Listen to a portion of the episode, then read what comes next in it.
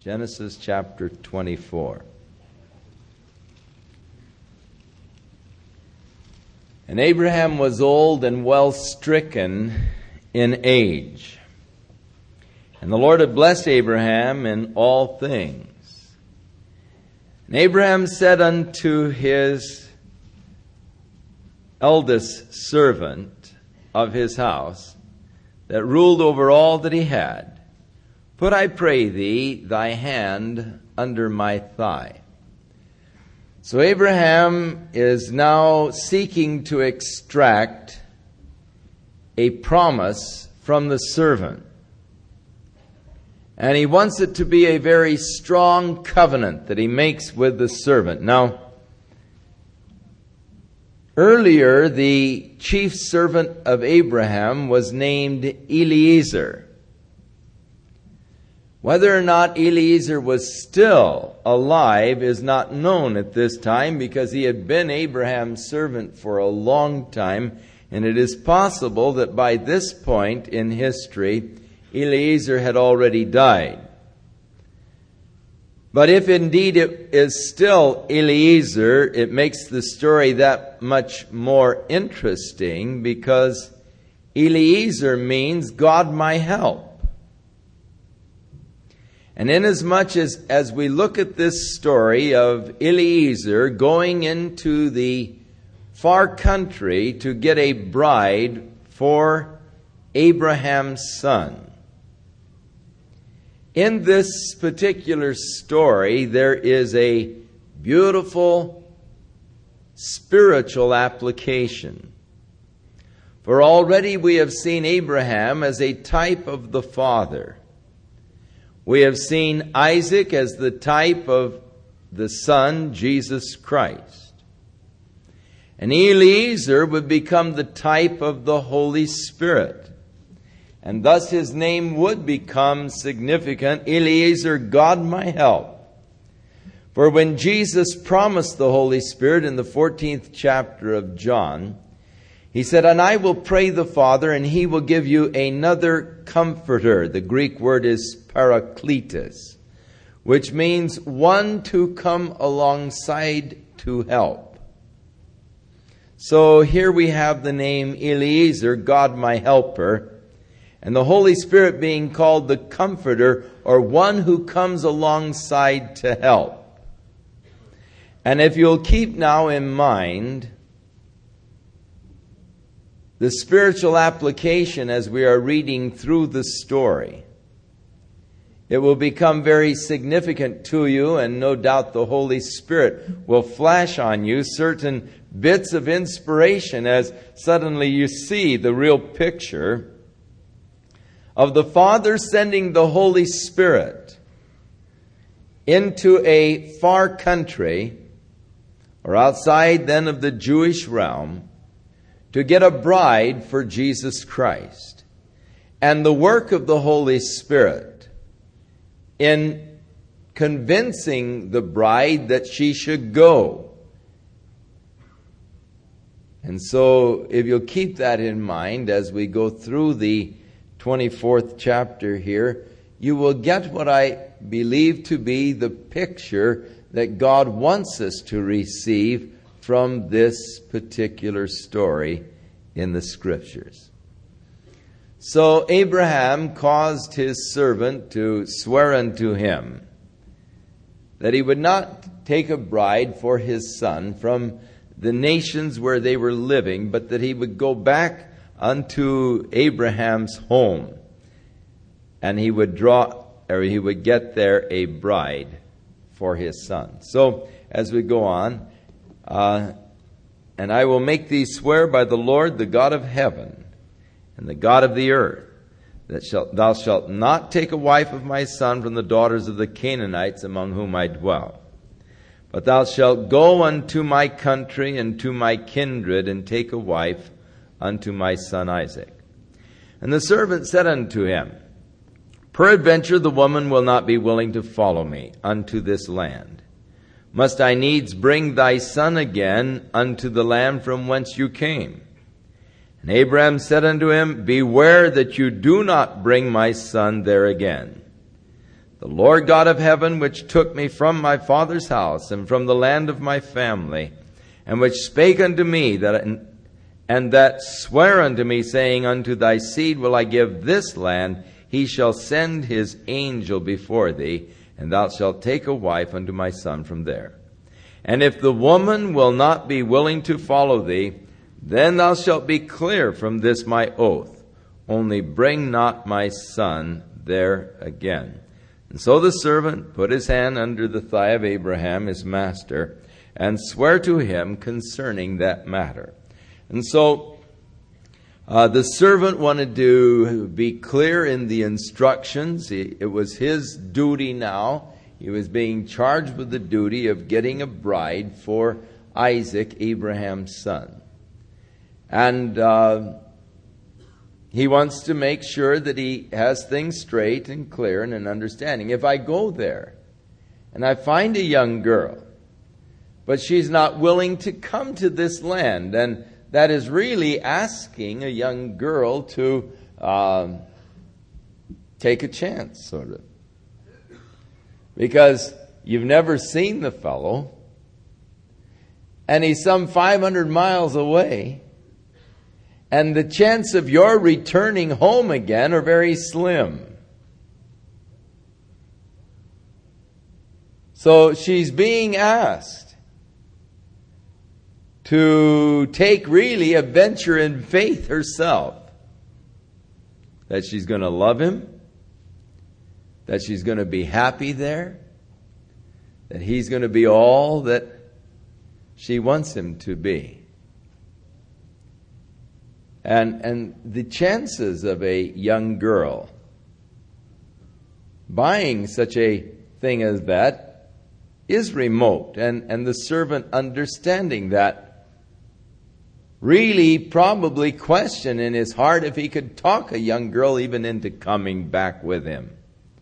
He surely foresaw the difficulties of such a thing. But Abraham, who believed God, had confidence that such would be the case, that the young girl would come back. And thus he said, The angel of the Lord will go before you and he'll set things up. But the big command was don't take Isaac there. This is the land that God has promised. Abraham is certain about that. And Isaac is not to go back to the land of Haran. And if the girl doesn't come, then the servant is freed from this vow that he took. And the vow became a sacred kind of a charge or a trust. It was something that he was obligated to fulfill uh, to his very best ability. And so he is determining the before he before he promises he wants to know completely what he's promising. He wants to get the terms of the vow clear. And uh, so uh, Abraham clarifies the issue concerning the girl, and thus he takes the vow uh, that he will go and seek to persuade a young girl to come and be Isaac's bride. And the servant took ten camels of the camels of his master, and he departed, for all the goods of his master were in his hand. And he arose and he went to Mesopotamia, unto the city of Nahor. And he made his camels to kneel down without the city by a well of water at the time of the evening, about that time when the women usually went out to draw water. And then he prayed, and he said, Oh, Jehovah God of my master Abraham. I pray thee, send me good speed this day, and show kindness unto my master Abraham. Behold, I stand here by the well of water, and the daughters of the men of the city come out to draw water. Now let it come to pass that the damsel to whom I shall say, Let down thy pitcher, I pray thee, that I may drink, and she shall, she shall, shall say, Drink, and I will give thy camels drink also. Let the same one be the one that you have appointed for thy servant Isaac. And thereby shall I know that you have showed kindness unto my master. So the uh, servant of Abraham is sort of setting up a, a fleece with God in a manner of speaking. He's, he's setting up now a certain little thing. Lord, I, I don't know where she is. Now you've got one picked out here someplace. And, and so, inasmuch as I don't know the one that you've got picked out, let's make a deal. When the girls come out here to draw water, and I'll go up to them and I'll say, Give me a drink. Now, if one will give me a drink and if she will respond to me and say, Oh, I'll get water for your camels also. Lord, let that be the one that you have chosen. Let that be the sign. I'll know when she says that, that that's the one you've chosen. And so he's sort of setting now conditions whereby he might know God's choice in this matter. Now it is interesting, sometimes it seems that it takes a long time for our prayers to be answered. Abraham had been praying for a son for years before the answer came. Sometimes our prayers are answered almost immediately. Just as quickly as we can ask them, many times the answer seems to be there. Now, why is it that sometimes prayers get immediate response and then other times it seems that God isn't even hearing us, and it takes such a long time before our prayers are answered. Well, to me, it just shows that God is in control of things. You see, if I were in control of things, I would answer all my prayers immediately.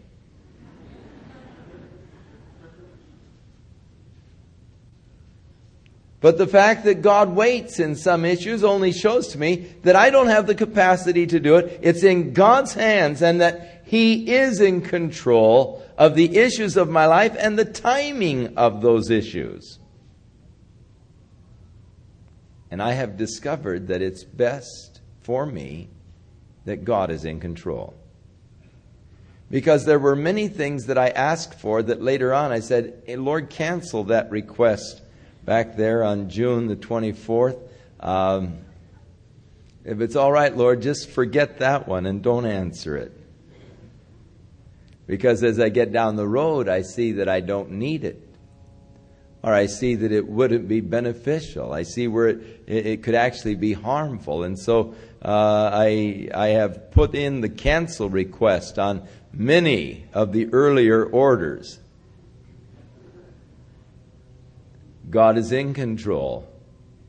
It's best that God remains in control, or else we've got chaos on our hands. I believe that every right thing that you have ever prayed for, God intended to give it to you before you ever prayed. And I believe that your prayer just opened up the opportunity for God to give it to you that he was intending to give it to you all the way along. That he, being a wise and loving father, knew years ago what you were going to be needing yesterday. And those prayers that he answered for you yesterday, he had intended to answer those all the way along. I believe that your Father knows what you have need of before you ever ask Him. And every right thing you've ever asked Him for, He has already intended to do for you. For I do not believe that prayer changes the will of God. That is not my concept of God at all. That I can get down and I can really argue with Him and give to Him reasons and logic and so forth, and I can change the mind of God by my persuasive powers in prayer. I don't believe that. I believe that every good thing that I've, in, I've asked God to give to me, He already intended to give to me. That is, every, before I ever asked Him. Jesus said, or John said, if we ask anything according to his will, he hears us. And if he hears us, then we have received the petitions that we have asked of him. You say, Oh, but there are some beautiful promises. If you ask anything in my name, that will I do, that the Father may be glorified in the Son. Henceforth you've asked nothing in my name. Ask that you might receive, that your joy might be full. And whatsoever things you desire when you pray, believe that you receive them, and ye shall have them. Whatsoever things. Anything, whatsoever things. Pretty wide open, isn't it? But let me ask you, who was Jesus talking to when he said that? Was he talking to the multitudes? Go back and look.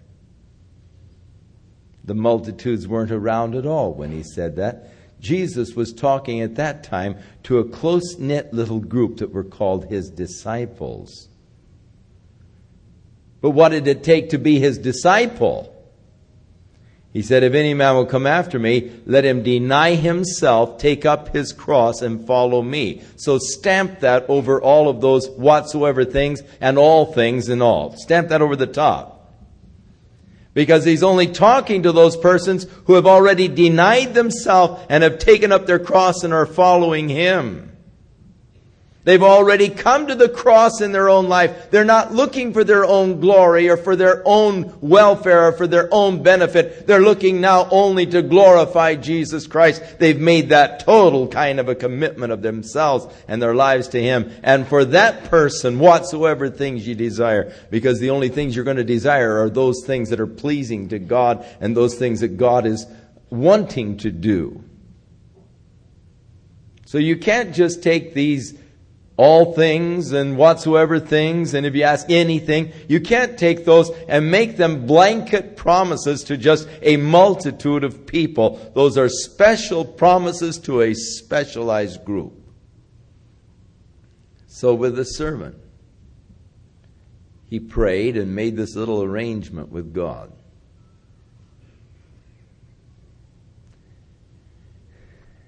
And it came to pass, verse 15 before he was through praying that behold, Rebekah came out, who was born to Bethuel, the son of Milcah, the wife of Nahor, Abraham's brother, with her pitcher upon her shoulder. Now, Milcah was the sister of Lot. Their father died early. When he died, Abraham took the boy and his brother took the girl. But his brother married the girl. And so he actually married his niece. And she then bore uh,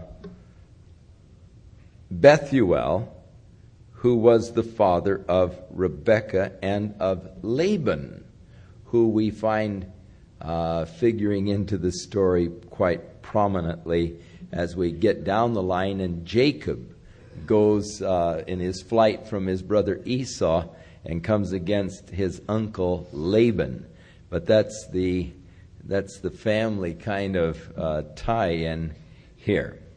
So uh, before he was even through with his prayer, Rebecca came out with a pitcher upon her shoulder and the damsel was very beautiful to look upon. And she was a virgin. Neither had any man known her. And she went down to the well and filled her pitcher and came up. And the servant ran to meet her, and he said, Let me, I pray thee, drink a little water of thy pitcher. He had put out the thing, and now here's his first chance to test it. And uh, he made this arrangement with God, and so now he, he's putting the question Let me have a little drink of water. And, and he waits in anticipation to see, uh, you know, here's a beautiful, oh my, wouldn't that be nice? You know, the first one along. She's pretty, and oh, let me have a drink of water. And uh, watching now for the response. And she said, Drink my Lord. And she hurried and let down her pitcher upon her hand, and she gave him a drink.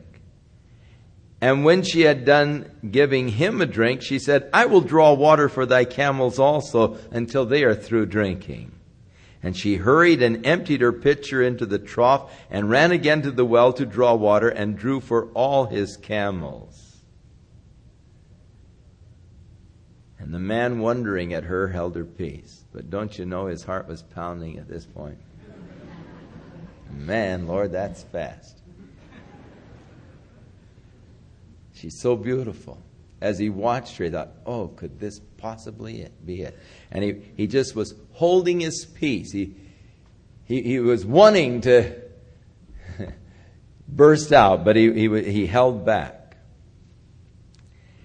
And so the next question as the camels were through drinking, he took a golden, it says earring, literally it's a nose ring of a half shekel weight. Now, a half shekel weight would be about a quarter of an ounce. A shekel was about a half an ounce.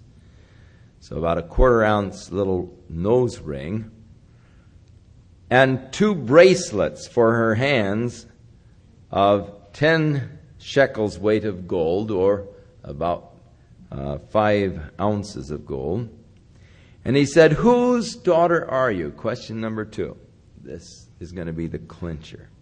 Who's your father? Whose daughter are you? I pray thee, let's see, is there room in your father's house for us to dwell? And she said unto him, I am the daughter of Bethuel, the son of Milcah, which she bore to Nahor. And she said, moreover, unto him, We have both straw and food enough and room to lodge in. And the man bowed down his head and he worshiped the Lord. Man, hit it right off the bat. She's one of Abraham's relatives. And, and, oh, you know, can it be? I'm sure that his heart was just really filled with excitement and anticipation, and he worshiped the Lord. And he said, Blessed be the Lord God of my master Abraham, who hath not left destitute my master of his mercy and truth. So, blessing the Lord for his goodness to Abraham. But then he said something that I think is very significant. I, being in the way, the Lord led me. I think that that is one of the most important verses in the scripture for those who are desiring to know how to be led of God. I, being in the way, the Lord led me. I believe that God expects us to step out in faith. And as we step out in faith, He leads us. I think that many times we make a mistake by just lying back and saying, Now, Lord, lead my life. And I'm just going to lie here, Lord, until you lead me. Chances are you'll never be led. Stand up. Start walking.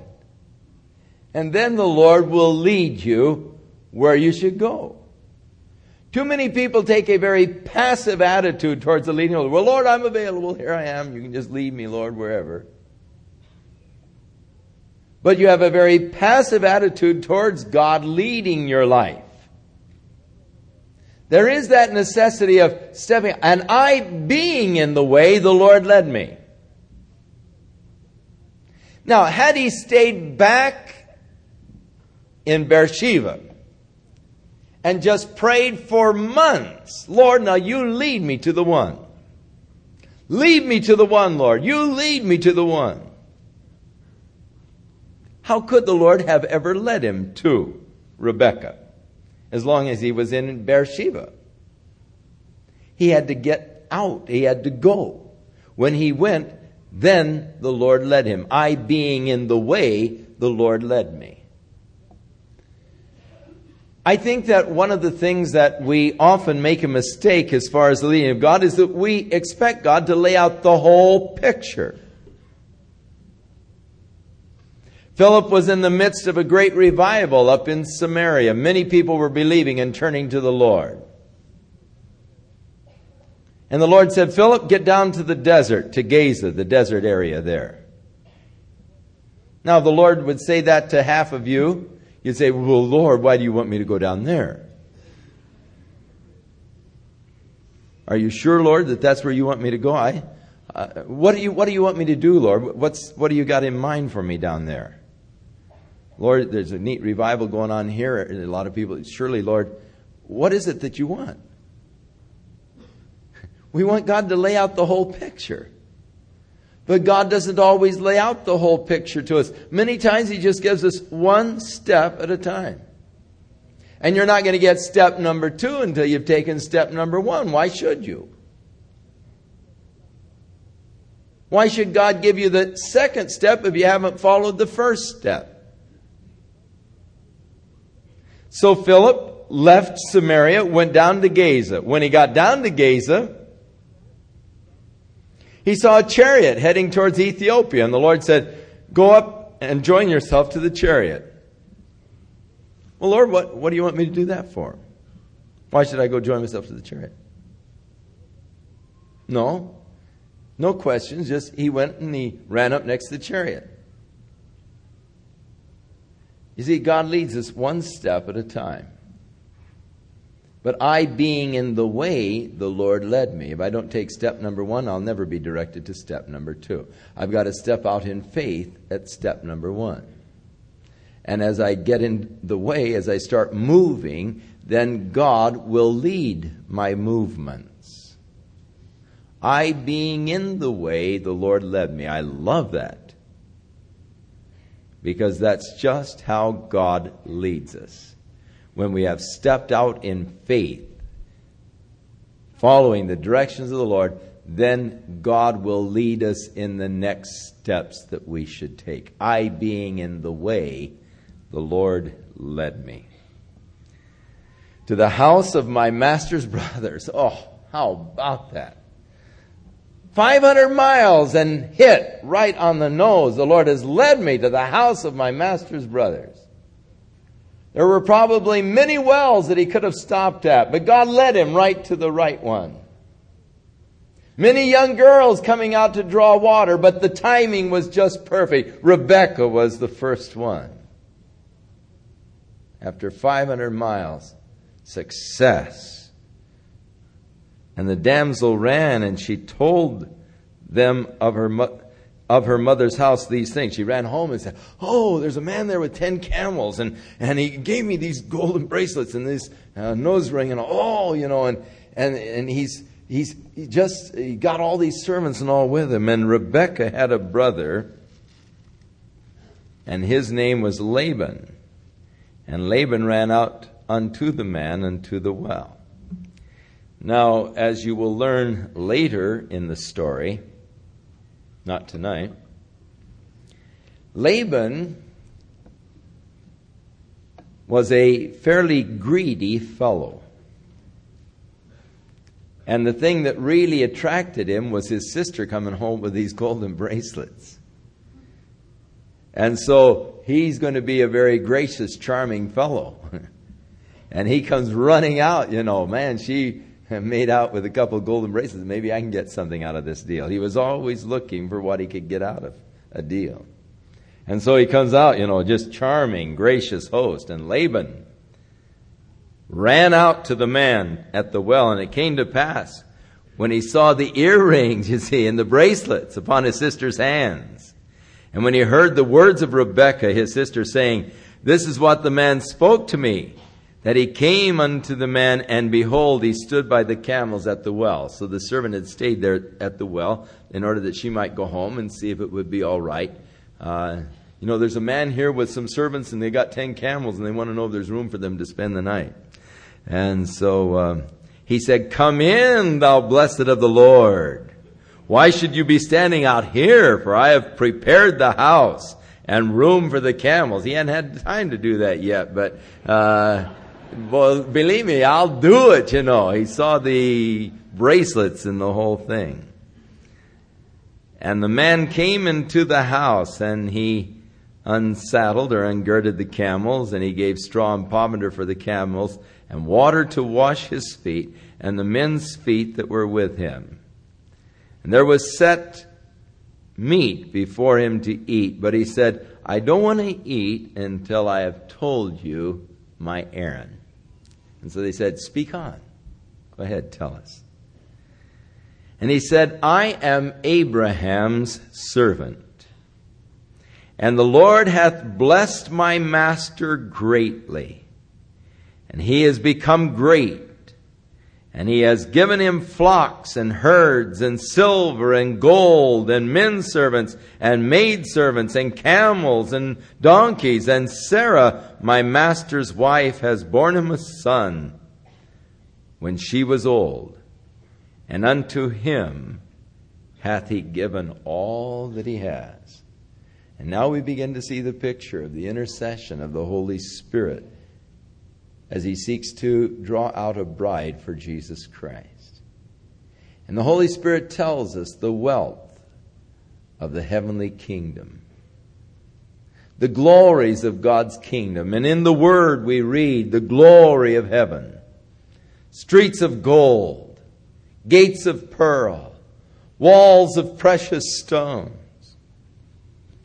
Beautiful river, trees on either side crystal clear fountain of water, of living water of life. And, and the Holy Spirit has revealed the glory of God's kingdom, the world, the universe. And God has a Son. And God has given all things to the Son. He, has, he is the heir of all things. And God has put all things under him. And so the Holy Spirit testifies to us of the glory of the kingdom of God and how that he has made his son the heir of the whole thing. And the son is looking for a bride. The father actually is looking for a bride for his son so that when the Holy Spirit has finished his work in the testifying to us of Jesus Christ, it's like Peter said, Whom having not seen, ye love. The Holy Spirit's done a good job.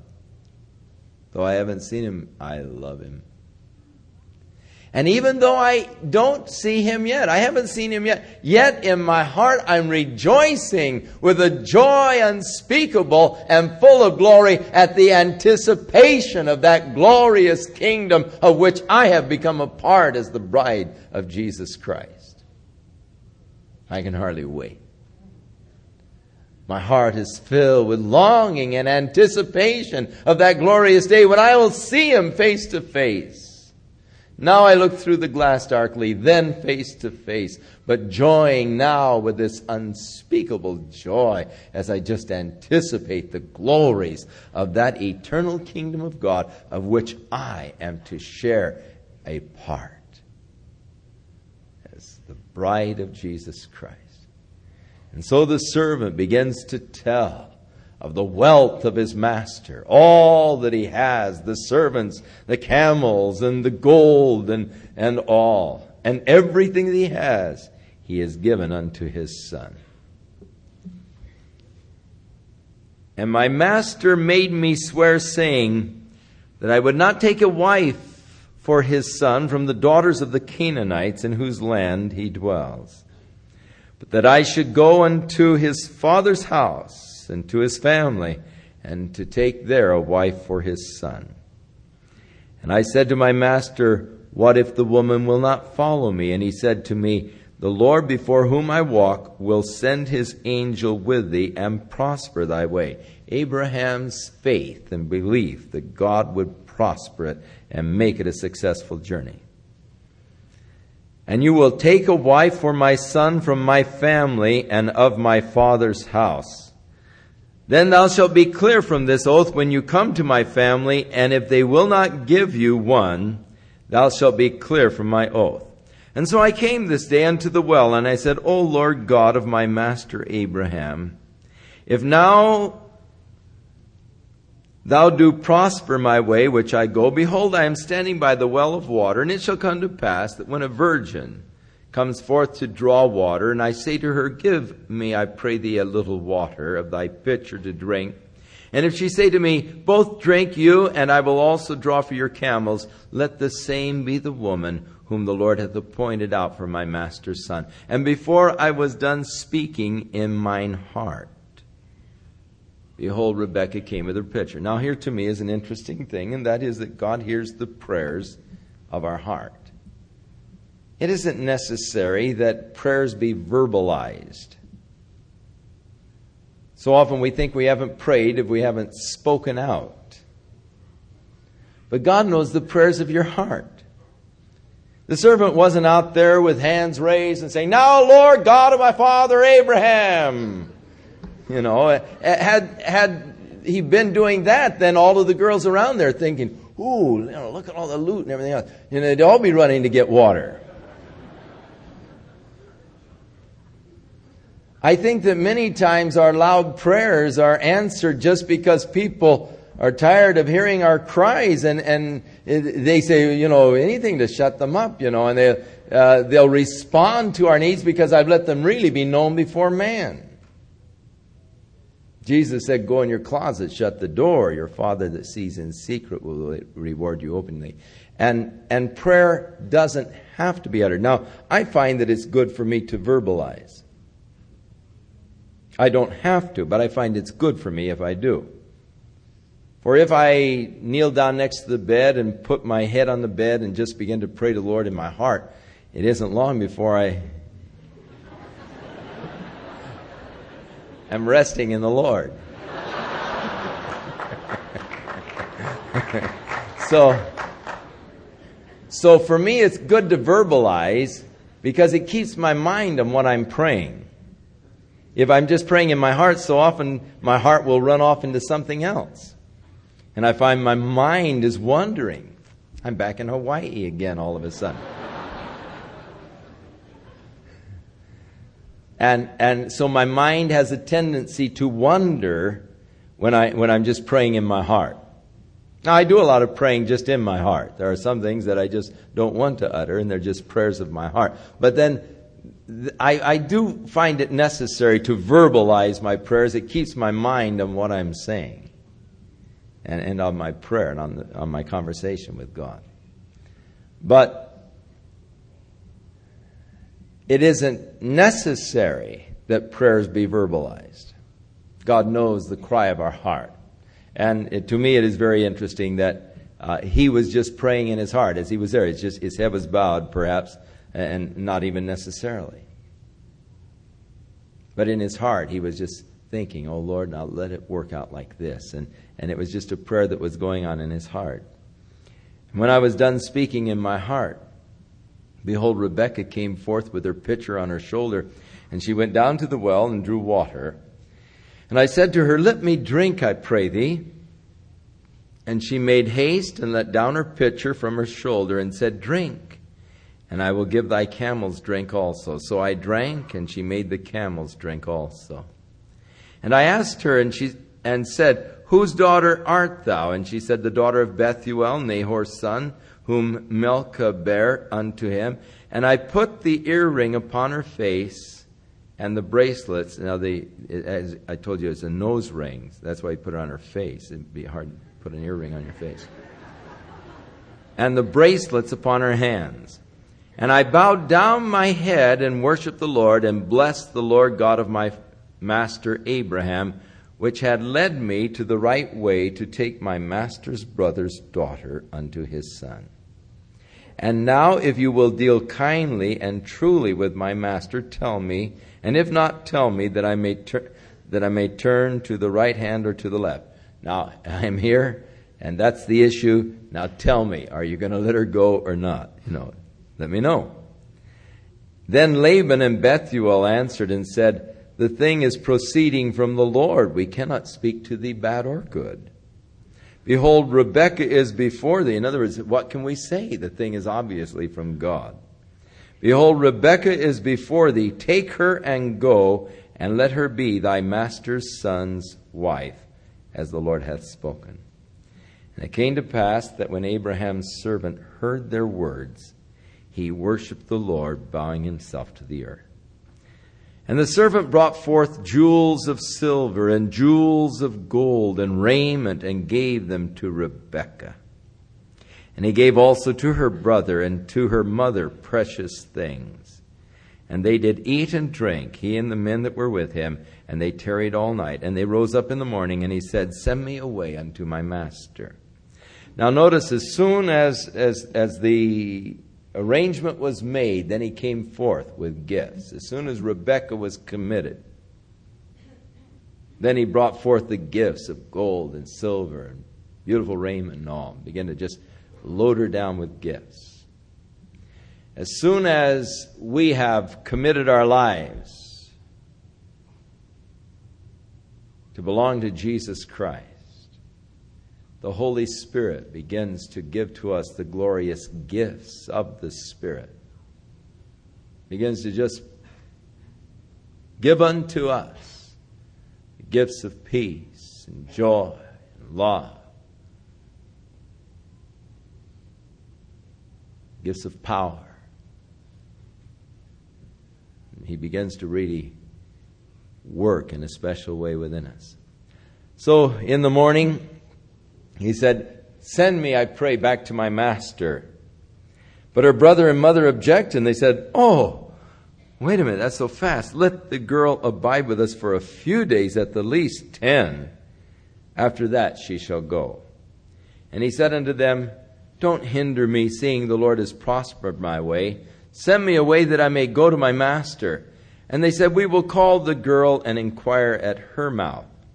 And so they called Rebekah and they said unto her, Will you go with this man? And she said, I will go. Now it became Rebekah's decision. He is wanting to go right away in order that he might hurry back with the good news that his journey has been prosperous and successful. Her mother and brother naturally are objecting. They are willing to give her, but oh, they wanted to spend at least a few last days with her because they know that they'll probably never see her again. And, and the servant is insisting, No, I want to go now. Well, let's ask her, Will you go with the man? And the beautiful response, I will go. Even as we must, by choice, and we must exercise that choice to be a part of the family of God. So the exercise of Rebekah's own choice. And they sent away Rebekah, their sister, and her nurse. So evidently they were wealthy too, for she had her own private maid, and Abraham's servant and his men. And they blessed Rebekah and said unto her, Thou art our sister, be thou the mother of thousands of millions. Oh, boy, they wanted to be the mother of a billion people and let thy seed possess the gate of those which hate them. And Rebekah arose and her damsels, plural, and they rode upon the camels and followed the man, and the servant took Rebekah and went his way. And Isaac came from the way of the well, Lahairoi. Now you remember Lahairoi means uh, the well of him that lives and sees. It was uh, at this well that uh, Hagar was weeping. Uh, she didn't see the well, and, and Ishmael was dying from dehydration. She put him under a bush and, and went over a ways because she didn't want to see him die. And, and she was crying out to the Lord, and Ishmael was under the bush crying out to God and praying. And the Lord said, What ails you? And she said, Ah, you know, I'm dying and I don't want to see my son die and all. And the Lord said, Here, behold, there's a well of water. And so she went over and got the water and gave him a drink, and he was refreshed and revived. Well, she called the name of the well, The Lord Sees Me. So now Isaac is, is taken up residence near this particular well. And this well comes into the story uh, a couple more times as we find that it is the area where Isaac had moved. Isaac came from the way of the well Lahairoi, for he dwelt in the south country, and Isaac went out to meditate in the field at eventide. And he lifted up his eyes and saw, and behold, the camels were coming. Now it is interesting that there is much spoken to us concerning the faith of Abraham. Very little is spoken to us concerning the faith of Isaac or concerning the relationship of Isaac to God. That is directly, but here is a indication of the of the spiritual kind of a depth that Isaac had meditating in the evening. I have found that one of the greatest places to meditate is in the evening time. I love it about the time of twilight, sun just going down in the twilight time. It seems like it's just a neat time. If you're out in the desert or when I was just a little guy, we used to live near the beach. And one of my favorite things is it was to just go down there and sit in the sand all by myself, watch the sunset. And and the seagulls and the sandpipers and, and just to meditate upon God and the greatness of God. And, and, and it was just a, a, a childhood memory that really lingers. It's just a beautiful experience. Meditation at evening time. And so here is Isaac engaged in meditation at evening time. And he looked up, and behold, he saw the camels coming. All right. Now, at this point, he doesn't know if Eliezer or if the servant has been successful or not. And Rebekah lifted up her eyes, and when she saw Isaac, she lighted off the camel, for she had said to her servant, Who is this man walking in the field to meet us? And the servant said, It is my master. Therefore she took a veil and covered herself. And the servant told Isaac all of the things that he had done. And Isaac brought her into his mother Sarah's tent and took Rebekah, and she became his wife, and he loved her. And Isaac was comforted after his mother's death. Then in chapter 25, we find that Abraham, after Sarah's death, took another wife. Her name was Keturah. The name means mother of us all. And she bare him Zimram, Jokshan, Medan, Midian, Ishbak, Shua. And Jokshan begat Sheba and Dedan. The sons of Dedan were Esherim and Letushim and Leummim. And the sons of Midian, Ephah and Epher, and so forth, and the names mean nothing to us and probably never will. Uh,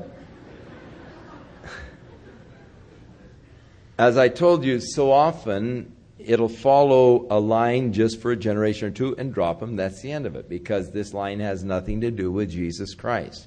It, will follow it for a generation or so. Pop, that's it. Whatever happened to them, where they went, who they became, nobody knows. It's just, uh, they're not significant to the story. The story is about Jesus Christ. Back here in Genesis, the story is about Jesus Christ and we're going to come on down the line that's going to lead us to Jesus Christ. We're going to let the others go. We might follow them for a generation or two, but we're going to let them go. They're not important. The whole story centers around the person of Jesus Christ. We say history. What is history? It is his story. The story of Jesus. That's what history is all about. And so that's what this record is all about. It's all about Jesus. And it's only going to center in the one person, Jesus. It'll, it'll let the others go, go quickly. We'll have a name or two thrown in, and then that's the end of it. We're going to let them go because we want to center in, we want to concentrate on the central person of history. So, uh, follow out the rest of Abraham's children for just a ways. And Abraham, this is the important one, verse 5, gave all that he had unto Isaac. Isaac's the son of promise. All that he had went to Isaac. But unto the sons of the concubines, which Abraham had, Abraham gave gifts. Gave gifts to them, but everything that he had went to Isaac. And he sent them away from Isaac his son while he yet lived, eastward to the east country. So he gave gifts to them, sent them away. Isaac is the one in whom the story is going to center because Isaac comes in the line that's going to bring us to Jesus Christ. Now, these are the days of the years of Abraham's life, which he lived 175 years. Then Abraham gave up the ghost, or his spirit, literally, and died in a good old age, an old man full of years, and he was gathered to his people. 175 years old, and Abraham died. That is, he gave up his spirit. In reality, what happened is that his spirit moved out of this old tent because this old tent just couldn't manage it anymore. It was worn out. Once a tent is worn out and has no more value, doesn't keep out the rain or wind, rips and and it just constantly needs patching and repairing, it's time to move out of the tent. And so Abraham moved out of his tent. Now, this was before Jesus Christ made access into heaven. So Abraham did not go into heaven but he went into the grave, into Hades, where he became the master comforter of all of those who went into Hades waiting for the promise of God. So in the 16th chapter of Luke, we find Abraham in Hades, comforting Lazarus. And we find the rich man talking to Abraham and Abraham responding to him. Now, when Jesus died, before he ascended into heaven, he first of all descended into the lower parts of the earth and he preached to those souls that were in prison. The spirits, Abraham's spirit down there in prison. Jesus preached to him and to all of those who with Abraham were waiting for the promise of God, the Messiah, to come. And so the prophecy of Isaiah concerning Jesus Christ is that he would open the prison doors to those that were bound. That's the prison doors of death, where these people were bound. And he opened the doors so that when he ascended, he led the captivities from their captivity. He led the captives from their captivity. So that now, as a child of God, when my spirit leaves this tent because of the way that Jesus Christ has made for me, when my spirit leaves this tent, it's going into a new house that is not made with God, not made with hands, a building of God eternal in the heavens. I'm moving out of this old tent into a new house that the Lord said He had gone to prepare for me. For He said, I'm in my Father's house there are many mansions. If it were not so, I to- would have told you, I'm going to prepare a place for you. He's preparing me a new body. It is a building of God. It's not made with hands, it's eternal. This one is temporary. It'll never see the number of years that Abraham's body saw. That would be the that would be to me the worst thing that could ever happen to me It would be to live to 175. In fact, I don't want to even see the 75. If God so wills it, fine, but I, I don't think I'll ever see it.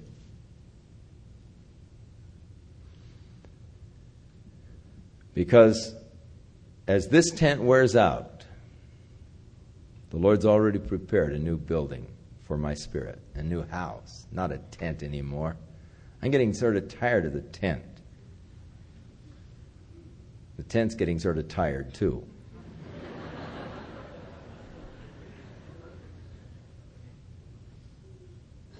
Tent's good for a while, but after a while you, you begin to realize that they're just not the conveniences in a tent that you'd like to have.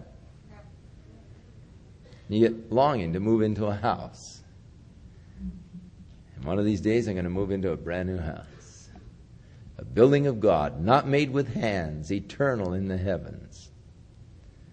That's why Paul said, We who are in this body do often groan, earnestly desiring to move out. Not that we would be unembodied spirits, but that we might be clothed upon with a body which is from heaven. For we know that as long as we're in this body, in this tent, we are absent from the Lord, but we would choose rather to be absent from this body and to be present with the Lord.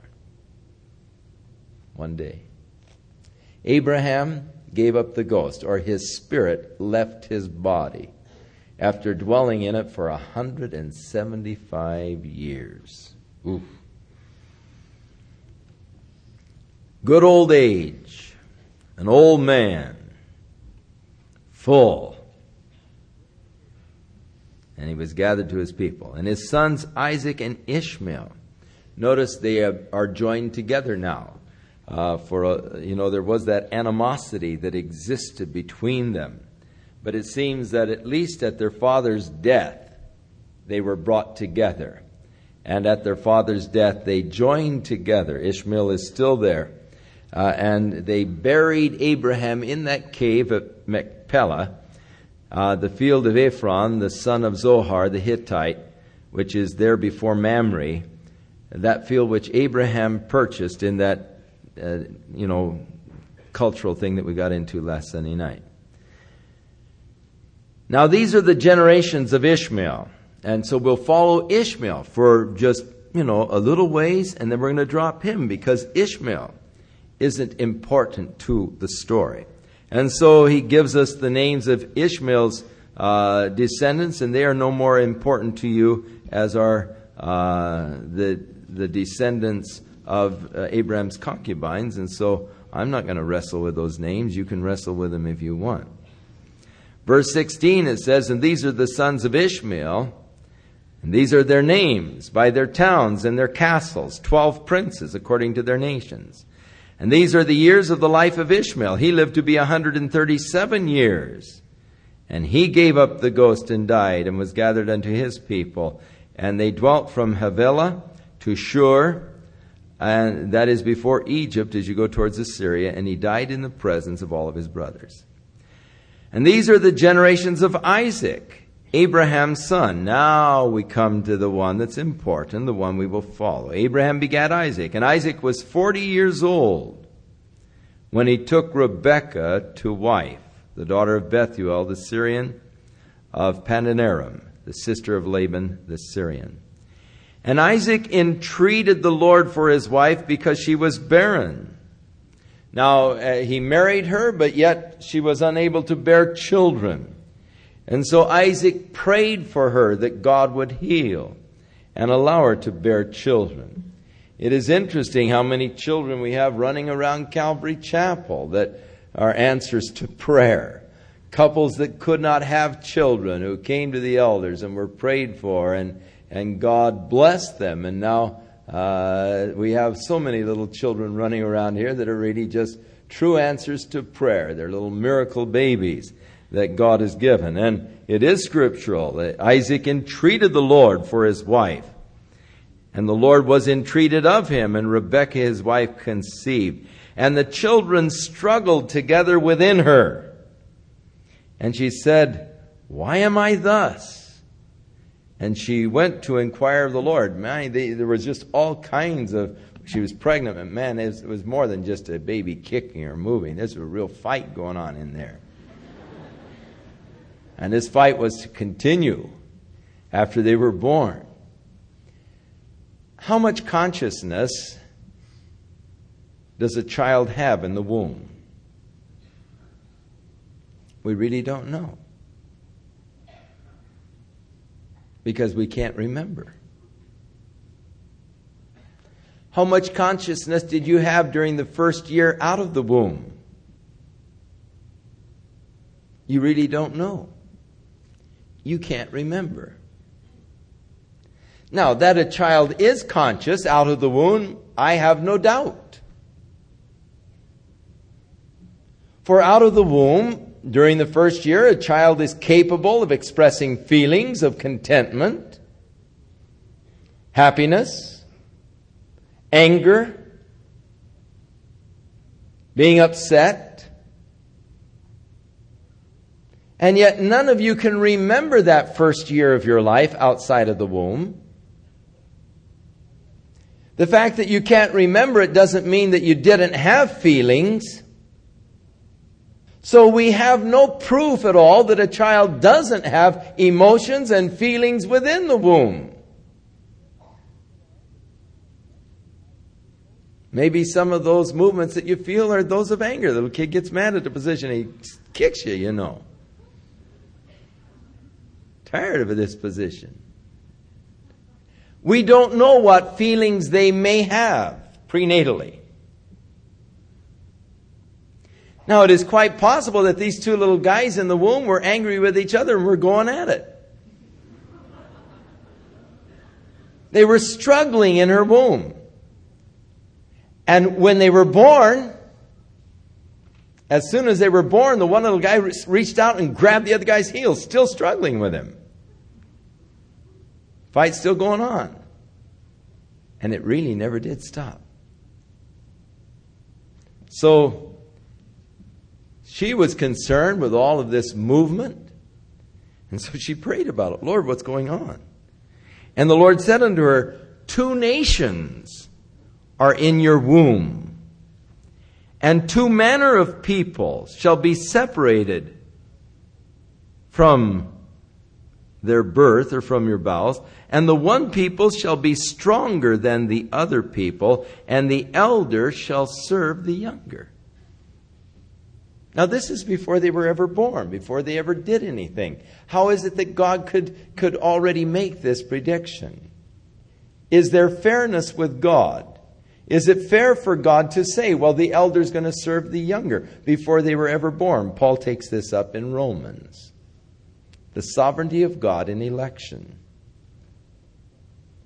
But we must always remember that God's election is always premised upon his foreknowledge. Whom he did foreknow, those he did also predestinate that they should be conformed to the image of his Son. So, God chose while the children were still fighting in the womb. Two nations are fighting. Nations that are going to be different from each other. One is stronger. And so the two nations, Israel and the Edomites, who never did really get along.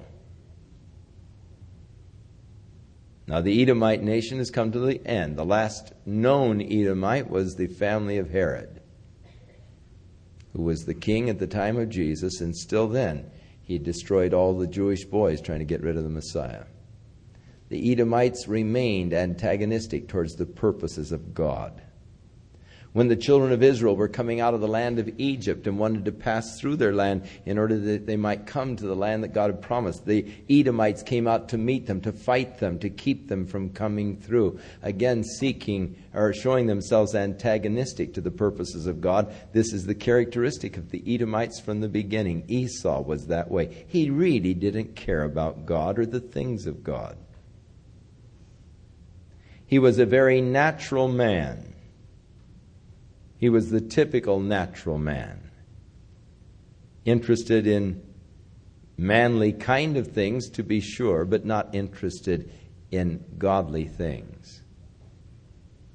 And God, knowing in advance his disposition and his despising of spiritual things, in advance chose the younger one to be the heir and the one through whom the Messiah would eventually come. So the younger one is chosen by God over the elder while still in the womb. And when her days to be delivered were fulfilled, behold, there were twins in her womb. The first one came out all red, all over like a hairy garment. So just a little kid covered with hair. And so, appropriately, they called his name Harry.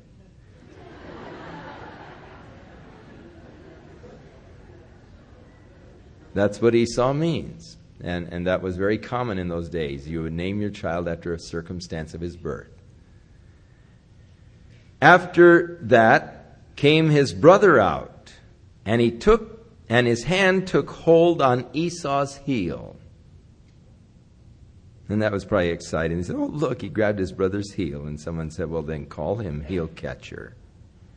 And Jacob literally means heel catcher. That's the literal interpretation. It came to mean supplanter. But the literal meaning is heel catcher. And Isaac was 60 years old when she bare them. So they went 20 years without any children. They were 40 when he was married, 60 before the children were born. So they're 20 years. And he prayed, and God gave her children, gave her twins. And the boys grew, and Esau was a cunning hunter, a man of the field, an outdoorsman. But Jacob was a plain man dwelling in tents. Now I'm afraid that the translators have done Jacob a bad turn in translating this a plain man. The word that they translated was the Hebrew word tam. They translated it plain. The word other places in the Old Testament has been translated perfect. You remember when God said to Satan concerning Job, Have you considered my servant Job a perfect man? It's the same Hebrew word, tam. Concerning Job, it was translated perfect. And so the translators have done Jacob sort of a bad turn, calling him a plain man the scripture is actually saying he was a perfect man or a complete man, but he dwelt in tents. Now, we have a tendency to really put Jacob down, and I have to confess uh, that I have done my share of putting this guy down because of some of the tricks that he pulled. But in reality, he was the man that God had chosen and the interesting thing is that God never put him down. And so, about the last time I put him down, the Lord spoke to me and said, Hey, how come you keep putting him down? I said, Oh man, look at those horrible things he did. He said, Hey, where did I put him down? And I looked and I couldn't find where God put Jacob down, so I quit putting Jacob down. For Paul said, Who are you to judge another man's servant? Before his own master, he either stands or falls, and yes, God is able to make him to stand. And God made Jacob to stand, so who am I to put him down? If Jacob were my servant, then I would have dealt with him as I feel that maybe he should have been dealt with. But he isn't my servant. He doesn't have to answer to me. He is God's servant. Now, if that is true about Jacob, then it is true also about each other. Who am I to put you down when God is lifting you up? Who am I to judge you? You're not my servant. If you were my servant, then I could judge you. You're not serving me. You're serving God and thus I have no right to judge your service. Oh, you're a rotten servant. Oh, I have no right to make that kind of a judgment concerning you. That's God's judgment. That's for Him to judge you because you're serving Him. And it's for Him to judge me because I seek to serve Him. So, uh, Jacob was not a plain man, he was a tam man perfect, actually, or a complete man. And he dwelt in tents. His brother outdoors, Jacob loved the tent life. And Isaac loved Esau, but for base reasons, because he ate his barbecued venison. Now, that's no reason for loving one son above another. It's because the guy's a good hunter and can bring in venison. You, you get hooked on venison, and so he loved Esau because he ate the venison. But Rebekah loved Jacob. So sad but true, with the parents, there was a displaying of favoritism among the children. And Jacob was fixing some pottage. And Esau came in from the field, and he was faint. And Esau said to Jacob, Feed me, I pray thee, with some of that red pottage, for I am faint. And therefore his name was called from then on red. Edom means red. And, and, and his descendants were called the Edomites because uh, he wanted this red pottage. He was hungry and fainting. And Jacob said, Sell me this day thy birthright. And Esau said, Hey, I'm at the ready to die. What profit is a birthright to me? He was very flippant about it. Hey, man, what about the birthright? I'm ready to die. I want your pottage. But Jacob pressed the point. And Jacob said, Swear to me then this day. And he swore unto him. And thus he sold his birthright to Jacob. Then Jacob gave Esau the bread and the pottage of lentils which he did eat and drink, and they rose up and went, and he rose up and went his way. Thus Esau despised his birthright. He didn't really care about the birthright at all. He wasn't interested in spiritual things. He could care less about birthright. He hated it. He wasn't interested in it. And, and thus he despised his birthright. Now there was a famine in the land beside the first famine that was in the days of Abraham, and like father, like son. Isaac went to Abimelech, the king of the Philistines, unto Gerar. Now it was to Abimelech that Abraham went, but certainly not the same one that Isaac went to, because this is uh, a hundred years later, more than a hundred years later. So Abimelech was sort of a title of the king of the Philistines. And so Isaac went unto the land of the Philistines, and the Lord appeared unto him and said, Don't go down to Egypt. Dwell in the land which I will tell thee of. Now, this is God's direct command. Don't go down to Egypt. Dwell in the land I show you. Sojourn in this land, and I will be with thee and will bless thee. For unto thee and unto thy seed I'm going to give these countries, and I will perform the oath which I swear to Abraham thy father and I will make thy seed to multiply as the stars of heaven, and I will give unto thy seed all these countries, and in thy seed shall all of the nations of the earth be blessed. And so now God visits Isaac as he is going over to the land of the Philistines. God comes to him and visits and reiterates to Isaac the promise that he had made to Abraham. The land is going to be yours. I'm going to multiply your seed. But then the, the heart of the thing is through thy seed shall all of the nations of the earth be blessed. Not plural, but singular, referring to Jesus Christ. So the promise of the Messiah to come down through Isaac. And, and thus reiterated the promise that he had made to Abraham. Now that same covenant and promise is passed on to Isaac at this particular time in his life. Because that Abraham obeyed my voice and kept my charge, my commandments, my statutes, and my laws. So really it is because of Abraham that the promises come, and uh, Isaac is the beneficiary even of his father's faithfulness. And Isaac dwelt at Gerar. Now the men of the place asked him about his wife, and he said, like I said, father like son, she's my sister. For he feared to say, She is my wife lest he, he, the men of the place, would kill me for Rebekah, because she was still beautiful to look upon.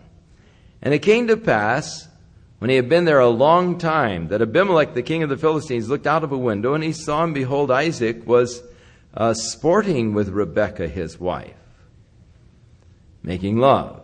And Abimelech called Isaac and said, Behold, of a surety she's your wife. How is it that you said she is your sister?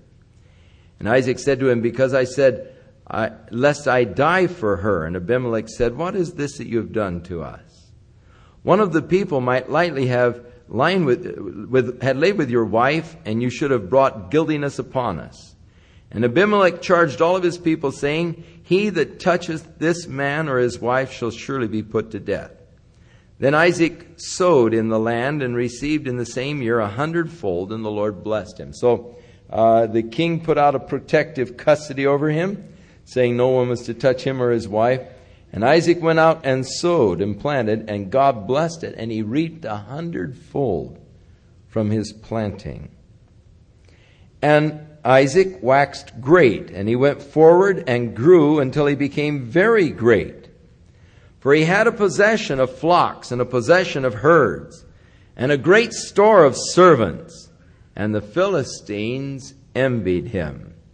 For all of the wells which his father's servants had digged in the days of Abraham, the Philistines had stopped them and filled them with earth. And Abimelech said unto Isaac, Go from us, for thou art much mightier than we. So the same thing that happened to Abraham. They saw the blessing and the work of God upon his life, and, and they became fearful of Abraham. Uh, and now Abimelech is doing the same thing concerning Isaac, seeing the fact that God's hand is so much upon him and he, he, the greatness of his uh, wealth and all, they became fearful and they asked him to leave. And so Isaac departed from there and he pitched his tent in the valley of Gerar and he dwelt there. And Isaac digged again the wells of water which they had digged in the days of Abraham his father. For the Philistines had stopped them after the death of Abraham, and he called the names after the names which his father had called them. And Isaac's servants digged in the valley, and they found there an artesian well. And the herdmen of Gerar did strive with Isaac's herdmen, saying, The water is ours. And so he called the name of the well Strife, because they strove with him. And he digged another well, and they strove for that also. And so he called it contention. And so he removed from there, and he digged another well, and for that one they did not strive, and so he called it roominess, for he said, The Lord has made room for all of us, and we will be fruitful in the land. So he went up from there to Beersheba. And the Lord appeared unto him in the same night and said, and now again, God is appearing to him just like he appeared earlier I, as he returned now, though. I am the God of Abraham thy father. Fear not, for I am with thee, and will bless thee, and multiply thy seed for my servant Abraham's sake. Fear not, for I am with thee. The presence of God in our lives should be, sufficient to dispel all fears. We only get frightened when we forget that God is with us. If you get all filled with fear and just all shook and upset, it means one thing you've forgotten that God is with you. Fear not, God said, for I am with thee. How many times had, had God made that the basis of, of, dispelling fear? Fear not, for I am with thee. Be not dismayed, for I am thy God. I will help thee. I will strengthen thee. Yea, I will hold thee by the right hand of my righteousness. The Lord is my helper, David cried. Of whom shall I be afraid? Fear not, I am with thee. And for Abraham's sake, I'm going to bless thee. And so Isaac built an altar there and called upon the name of the Lord, and he pitched his tent there, and there Isaac's servants digged a well. And then Abimelech came to him from Gerar with Ahuzzath, one of his friends, and Phicol, the chief captain of his army, which is the title of the army general. And Isaac said unto them, Hey, why have you come to me, seeing you hate me and you kick me out? And they said, We have seen that the Lord is certainly with you. And we said, Let us now make a treaty between us, a covenant with you, that you will not hurt us, for we didn't touch you, and we have done nothing to you but good, and we have sent you away in peace. And now you're blessed of the Lord. And so he made them a feast, and they did eat and drink. And they rose up in the morning and swore one to another, and Isaac sent them away, and they departed from him in peace. And it came to pass the same day that Isaac's servants came and told him concerning the well which they had dug, and they said, We have found water. And so he called it Sheba. Therefore, the name of the city is Beersheba unto this day. And Esau was 40 years old when he took a wife, Judith, the daughter of Beeri the Hittite, and Bashemath, the daughter of Elon the Hittite, which were a grief in the mind unto Isaac and Rebekah. So Esau, 40 years old now, and he married a couple of girls of the Canaanites from the Hittites tribe. And these girls were just a, a, a, a heartache to Rebekah and to Isaac. Probably were so imbued with the customs of their own culture and all, uh, and, and probably their own gods that they worshiped, that it was just a heartbreak for Rebekah and Isaac. Uh, there wasn't really good fellowship with these daughters in law. Uh, there was just too much diversity for them to be close and to have a, a close fellowship. And so they became sort of a, a, burden and a heartache to Rebekah and Isaac. And that is why, uh, one of the reasons why they encouraged Jacob to go back and to get his bride from the family of Abraham back in uh, the area of Haran again, because uh, Isaac's brides they were just they were just a mess and and brought no joy or all to um, uh, Esau's wives rather were just brought no joy to Isaac or Rebekah. Uh, we're going to leave off here, and next Sunday night we'll start in chapter 27, and we'll just move as we are able through the book of Genesis. Some nights taking more, some nights taking less. But let's strike out for five next Sunday night. Uh, the 27th chapter is a fairly long chapter, and so um, we'll let it go until next Sunday evening, where we'll pick up the study again. Chapter 27, and we will go through, uh, we'll read through chapter 32, study it, and then next Sunday night we'll see how far uh, we can get as we move along in this story of the ancestry of Jesus Christ. Shall we stand?